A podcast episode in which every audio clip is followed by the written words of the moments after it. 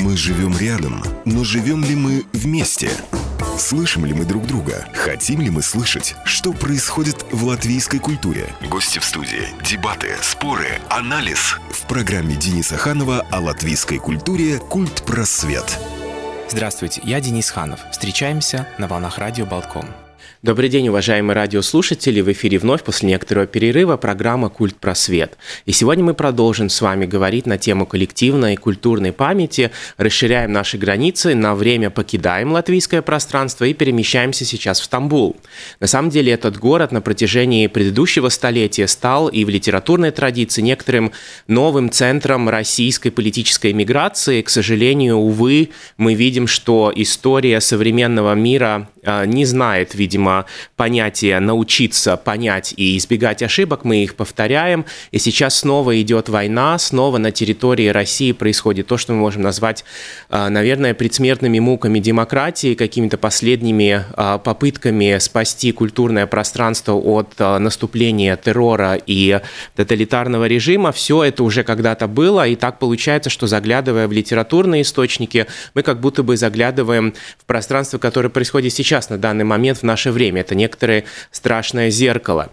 И так как очень мало в латвийском медийном пространстве мы слышим о том, каковы судьбы тех, кто покинул Россию по целому ряду политических, культурных и гуманитарных убеждений, я решил, что сегодняшнюю программу мы проведем как раз как возможность, скажем, некоторого путешествия в Стамбул, которое совершали многие поэты и писатели в начале 20-го столетия, когда в России была гражданская война, когда пришли к власти большевики, и посмотрим, какова же сейчас жизнь и быт российских эмигрантов в Стамбуле. Параллельно мы поговорим о том, почему поэзия может быть опасна для тоталитарной культуры, и что такое маяковские чтения, которые, к сожалению, совсем недавно по целому ряду политических причин вынуждены были прекратить свое существование, по крайней мере, на некоторое время.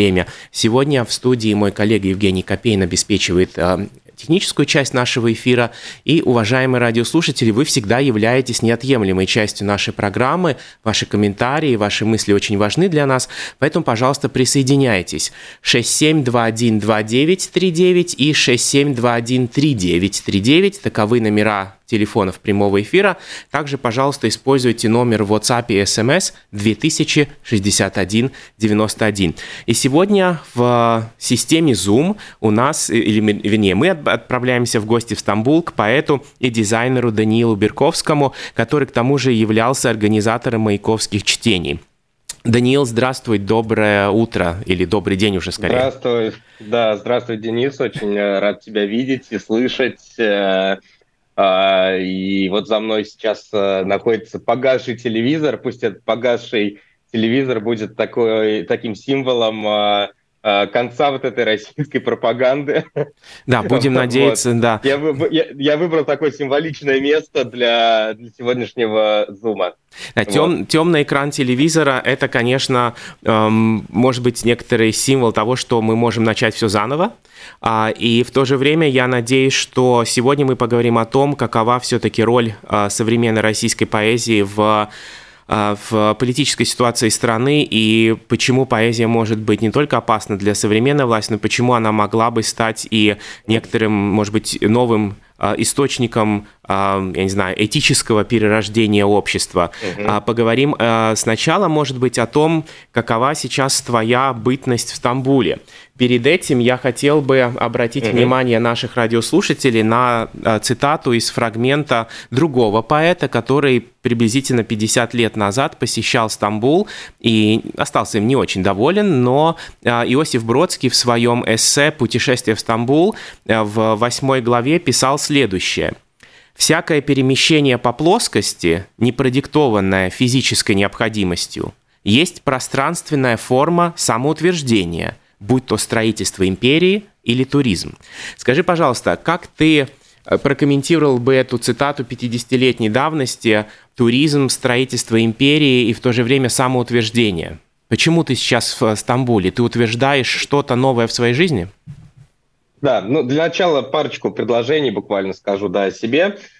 Все-таки немножечко дополнить тебя, да, я художник, в первую очередь поэт, занимаюсь разными визуальными историями, в том числе дизайном, в том числе иллюстрацией.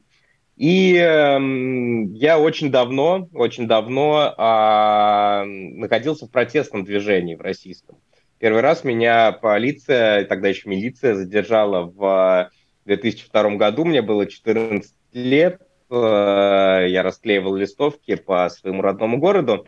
И через всю жизнь я пронес некое занятие, скажем так, параллельное, обязательное, именно какими-то социальными проблемами. Я всегда старался в своем искусстве, в своей поэзии впоследствии и визуально, и текстуально как-то заниматься проблемами общества, освещать какие-то политические моменты. И я, надо сказать, понимал, что когда-то мне придется уехать.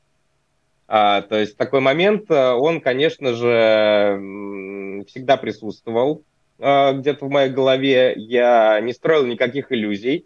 Я понимал, что диктатура, которая сейчас в России, она надолго. И всегда был готов к любым вариантам развития событий.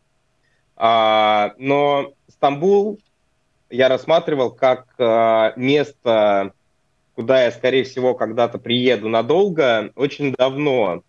Поэтому с этой точки зрения мне, конечно же, повезло больше, чем многим вынужденным мигрантам, которые сейчас стоят до сих пор на границах, которые пытаются все еще покинуть Россию, которые без каких бы то ни было средств убегали и в феврале, и сейчас в сентябре-октябре, и за долгое время до этого, на самом деле, потому что поток мигрантов из России, он достаточно большой был уже до войны. Я люблю Стамбул, я в этом плане не согласен с Бродским. Стамбул мне нравится как некий мультикультурный хаб. Здесь есть все. Стамбул очень разный. В этом плане он чем-то напоминает Москву, в которой я долгое время провел, но Стамбул еще более контрастный, еще более красочный. И Стамбул, в общем-то, в моем сердечке очень давно, поэтому в некотором роде я рад, что я сейчас нахожусь здесь, конечно, но хотелось бы, чтобы причины, по которым я здесь оказался, были менее кровавые и менее трагичные, менее драматичные.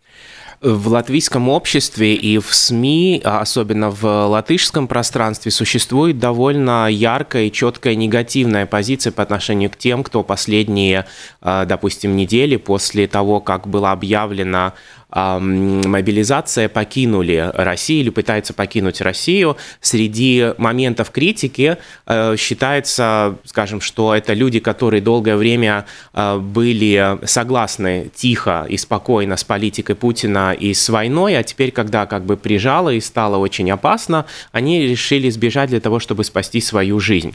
Скажи, пожалуйста, что бы ты ответил на подобное представление в СМИ? Я считаю, что это не совсем правильная позиция, потому что я знаю, что даже сейчас до сих пор в России находятся люди, которые пытаются сопротивляться режиму. И насколько мы знаем, что даже во время Второй мировой войны в гитлеровской Германии находилось сопротивление подпольное, которое что-то старалось делать. И в какой-то момент у людей просто не хватает сил для дальнейшей борьбы, они уезжают, или у них не хватает средств к тому, чтобы уехать, потому что до сих пор уехать – это все-таки привилегия, а не какое-то минутное желание, и порыв, что захотел – уехал. Нет, это все не так просто, у некоторых людей просто банально не хватает средств. Кто-то, например... Я, например, подготавливал свой отъезд, я старался сделать все так, чтобы у меня осталось минимальное количество каких-то дел в России, чтобы уже не возвращаться к этому и строить жизнь за рубежом. И опять же, есть и такие люди, но И, в общем-то, обвинения я тоже понимаю, потому что снаружи, конечно же, картинка складывается неполная, и я не могу осуждать людей за то, что они, не обладая всей полнотой информации, делают такие выводы. Это жизнь, это нормально. Ты покинул Россию до начала мобилизации. Как давно ты живешь в Стамбуле?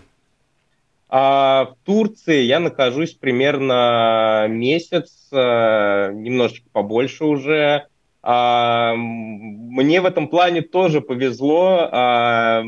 Моя жена сказала мне: Даня, мы теперь непонятно когда сможем отдохнуть, давай мы съездим в любимый Каш. Мы очень любим Каш, это городок на юге Турции. И мы прекрасно, мы уже были готовы к эмиграции, мы знали, что мы уедем, и поэтому решили последний разочек за долгое время, перед долгим периодом эмиграции и строительства новой жизни, отдохнуть там. И мобилизация застала нас там, я просто поменял билеты московские на стамбульские, и моя жена со временем присоединится ко мне, надеюсь, в самое ближайшее время, Здесь я вообще не могу никак осуждать судьбу, то есть я оказался в нужное время в нужном месте. До последнего я пытался что-то делать в России в плане искусства. Уже после начала войны я открыл выставку на тему новой маскулинности, которая априори антимилитарна. Всю эту долгую историю мы старались как-то находиться в этой серой зоне, недоступной для копов, недоступной для ФСБ, чтобы как-то доносить до людей нашу точку зрения. Но с каждым днем в России гайки закручиваются, и людям, которые там остаются, все тяжелее и тяжелее выражать свою позицию через какие-то даже неочевидные средства ее выражения. И, конечно же, с каждым днем там опаснее для таких людей. Но до сих пор они там остаются. До сих пор. И это надо понимать. У нас есть один звонок, ты его слышать технически не сможешь, видимо. Сможешь, да? Хорошо, тогда подключаем. Добрый день, вы в эфире, пожалуйста. Добрый день. Скажите, пожалуйста, что нужно для россиян, чтобы они поняли, что только они и там, живя в России, могут что-то поменять. Но создается впечатление, что те, которые недовольны этой властью, те действительно, кто-то вынужден уезжать, кто-то там как-то борется, но это же ничего не значит. И создается впечатление, что большинство россиян устраивает такой тоталитарный режим. Потому что, всех же в тюрьму не посадят, всех, не расстреляют. Но это там, мизер, наверное, для большой России, которая протестует. Что для россиян нужно, или им никогда ничего не нужно будет? Им хорошо так, как есть. Спасибо большое. Это извечный вопрос, который хорошо задавать наверняка со стороны, будучи некоторым политическим туристом, да? Когда же все это закончится и когда народ поднимется на восстание? Мне кажется, я попытаюсь предварить немножко, может, твою версию. У меня есть ответ, на самом деле. Да, хорошо, тогда не будем тратить время, прошу. Да.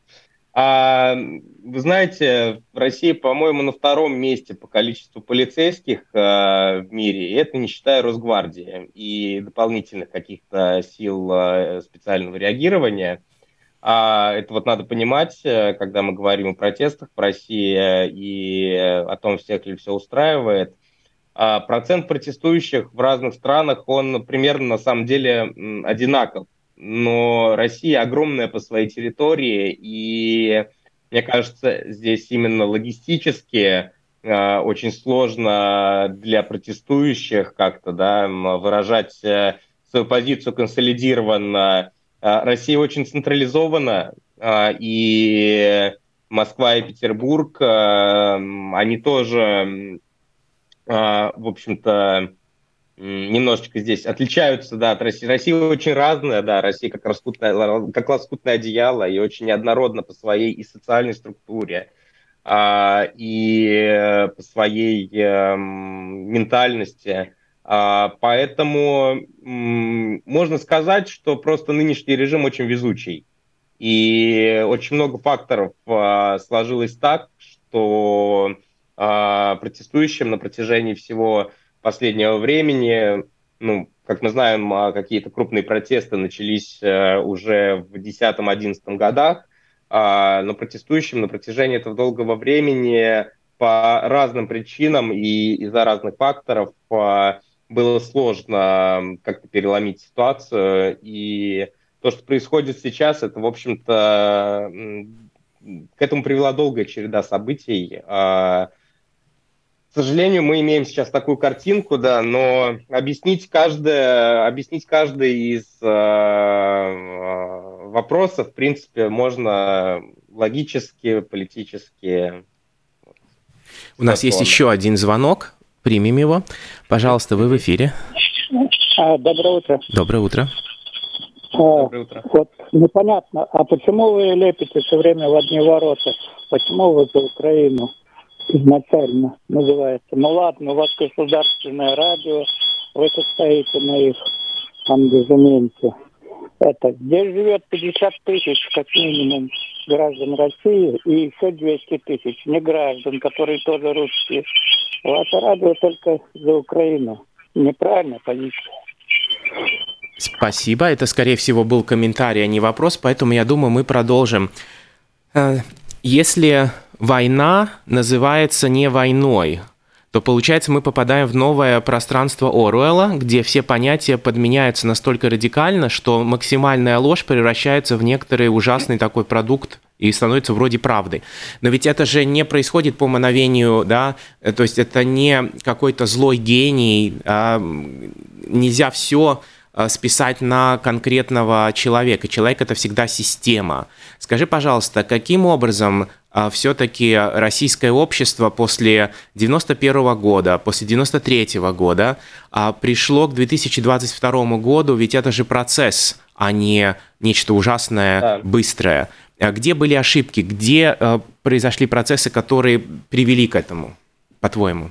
По-моему, есть такая история сейчас в мире, что в принципе, если людям показывать ту картинку, которая показывается 24/7 с экранов российских телеканалов, мне кажется, что здесь любой народ придет к такому состоянию, но в других странах, в большинстве других стран цивилизованного мира просто есть некий фаерплей, есть некие красные линии, через которые правительства не переходят. А для российских властей таких красных линий, такого фаерплея не существовало. Угу. И именно вот это постоянно... Как вы знаете, у меня есть любимое выражение «окна Овертона не существует, но оно работает». И вот это постоянное немножечко перегибание в сторону вот этой автократии, оно постепенное, оно привело к тому, что это стало нормой, что ведро, извините, фекалий в телестудии, которые предлагали оппоненту, стало нормой, что... драка, да, в эфире с несогласным и изгнание его из студии там стало нормой. Все вот эти вот шоу, которые больше напоминали трэш-стримы, да, политические шоу, на которых просто лилась ненависть и лютейшая пропаганда, они постепенно привели к этому. И мне кажется, что в любом обществе они бы привели к этому параллельно с полным искоренением любого рода альтернативной информации. Ни левые издания, ни правые, никакая точка зрения, кроме единственной, которая транслировалась по всем телеканалам 24/7, она не была, в общем-то, доступна. Да, мы можем сказать, что интернет у всех одинаковый, что интернет... в общем-то, предлагает альтернативные какие-то точки зрения, альтернативные источники, но в интернете тоже, мне кажется, Кремль последние годы очень активно зачищал пространство. Блокировки сайтов, блокировки медиа, блокировки даже соцсетей. Это все отражается так или иначе на информационной картине, которая доходит до потребителя. И здесь все очень банально, все очень просто. И, наверное, Геббельс бы застрелился, если бы увидел, насколько проще можно было работать с пропагандой, если бы он увидел нынешних российских пропагандистов, как бы не печально это звучало. Но мы видим, что интернет когда-то в самом начале, когда он зарождался, он обещал некоторую цифровую свободу и возможность глобального пространства, где мы можем быть солидарны. Но получается, что да, национальные правительства в зависимости от своей политики и, скажем, предпочтений, все-таки могут остановить это пространство, начать его резать и создавать там внутри некоторые цифровые границы, скажем, какие-то стены и так далее. Но получается, что все-таки тотального контроля не существует, раз все-таки в городах все еще выходят люди на улицу. Это значит, что они все-таки используют другие источники. Скажи, ты находишь какие-то трещины или, скажем, такие норки, где можно спрятаться от вот этих, скажем, круглосуточного потока ненависти? И ведь в любом тоталитарном государстве есть эти лакуны, где можно все-таки спрятаться. Существуют ли они еще в России? Где эти пространства?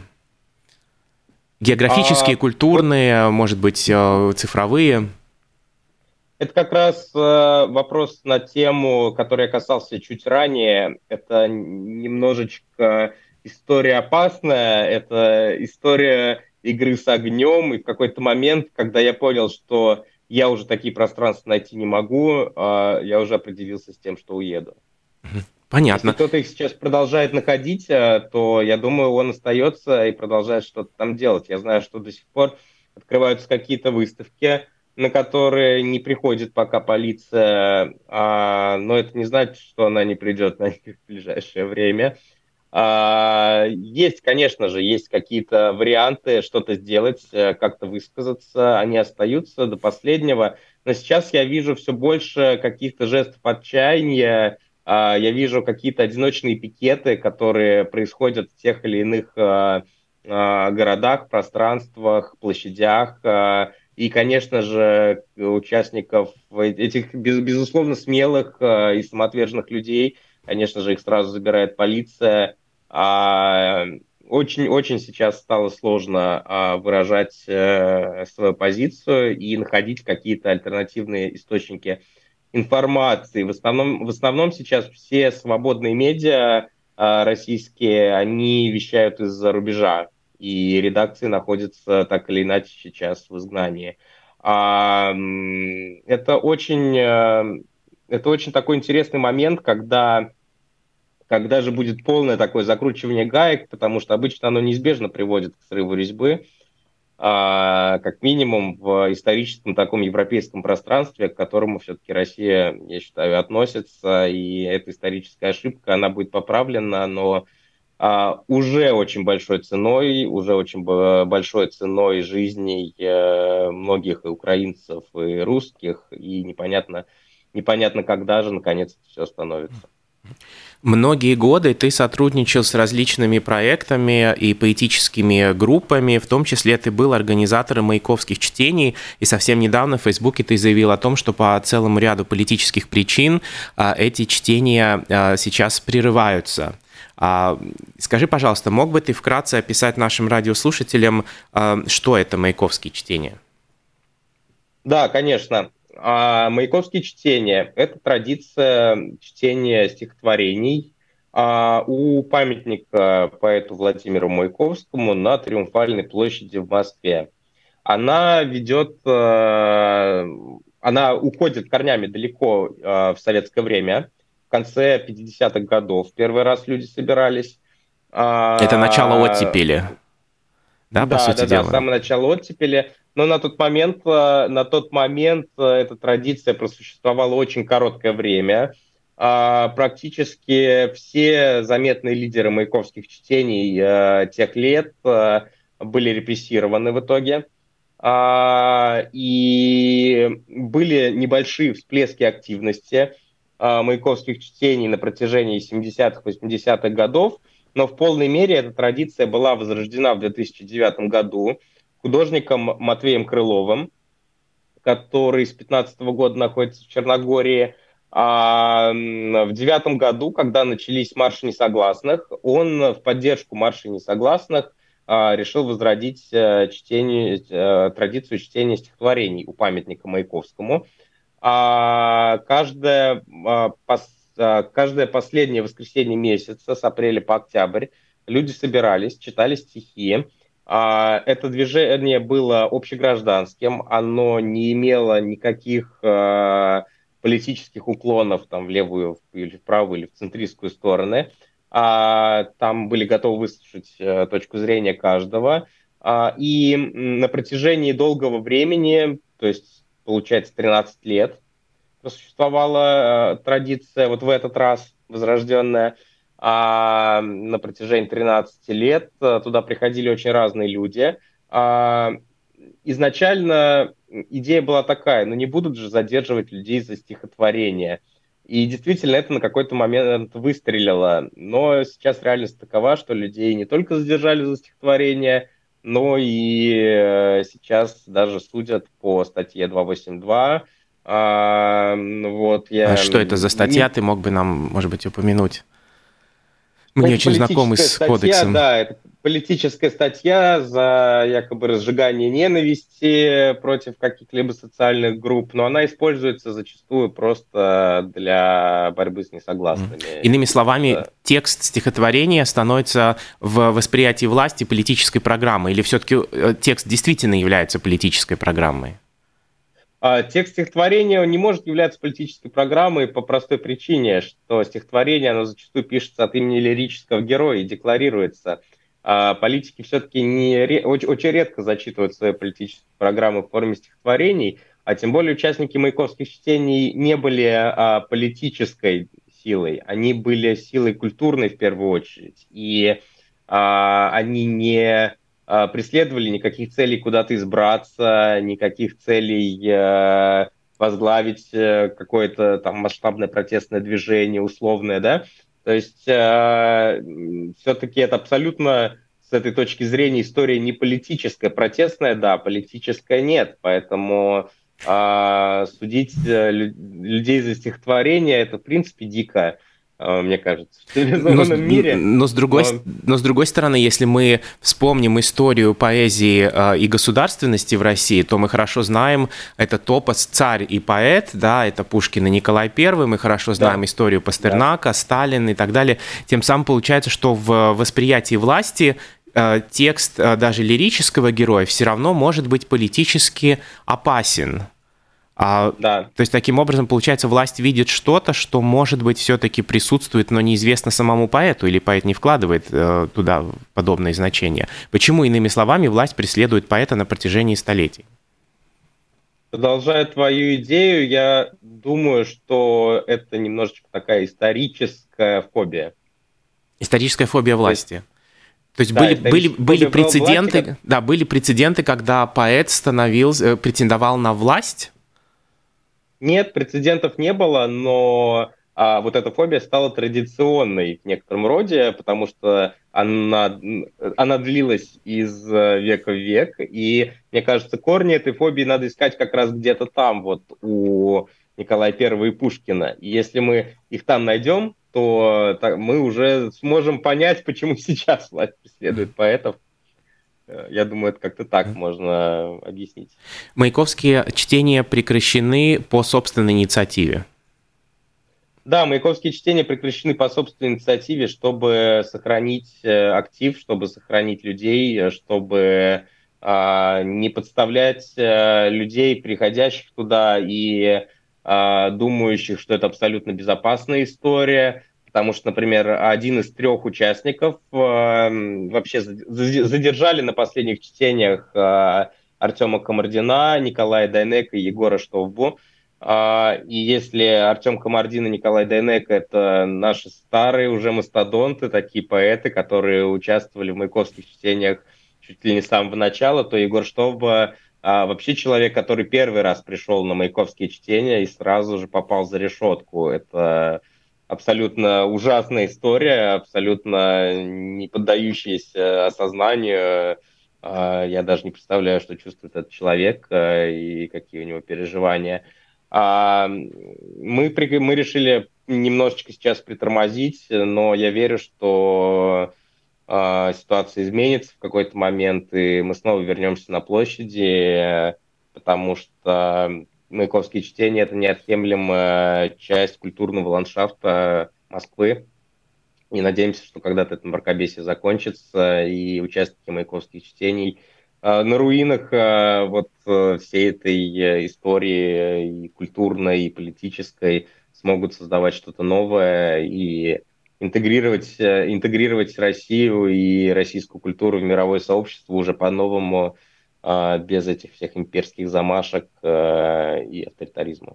Скажи, пожалуйста, в случае, если режим падет и будет возможность создать новую политическую культуру, от чего российскому обществу тяжело, долго и мучительно, но придется освободиться? Что внутри, какие вирусы бродят в обществе, которые позволяют повторять подобные вспышки тоталитаризма и насилия? Я думаю, что это, конечно же, вирус имперскости. Это фантомные боли по утраченным территориям. Вообще любой авторитарный режим, он прорастает на каких-то вот этих комплексах, обидах исторических, да, и нужно просто людям объяснять, что бывают разные культуры, что бывают разные народы и языки, и вся эта ксенофобия, весь шовинизм, он же взращивался на самом деле пропагандой. И вот здесь главная ошибка, что, наверное, мало внимания уделяли как раз альтернативному взгляду на окружающий мир и тому, что уважать другие народы, уважать другой язык, уважать разные культуры, что это важно. И вот этот шовинизм, вот эта ксенофобия, она на самом деле довольно глубоко сидит в русском народе, и это, мне кажется, основная проблема, которая во многом привела к нынешней ситуации. Говоря о современной российской миграции, столь много людей, представители гуманитарных профессий, академики, журналисты и так далее, покинули Россию неизвестно как надолго. Таким образом, получается, что создается новая волна российской, русской эмиграции, схожая, может быть, с волной 100 лет назад. Скажи, пожалуйста, нет у тебя боязни, что если режим еще долго продлится, я надеюсь, что это будет максимально быстрый конец, не создастся ли впечатление, что если все-таки это растянется во времени, что начнет рушиться какой-то общий алфавит, и эта эмиграция начнет постепенно, будет меняться ракурс, и будут какие-то новые линзы, через которые смотреть на российское общество можно, но оно, может быть, не будет соответствовать действительности. Не начнется процесс конструкции, конструирования российской реальности извне? Это отдаление? Я думаю, нет, потому что мы сейчас находимся немножечко в других технических условиях и технологических. Мне кажется, что развитие технологий, развитие интернета, оно во многом способствует тому, что вот эти связи, которые сохраняются между уехавшими и оставшимися людьми, продолжающими борьбу, они гораздо теснее сейчас, и их сложнее разорвать. Как бы правительство не пытались бороться с интернетом, у них все-таки до конца это разрушить не получится. И вот эта вот технология, вот новая,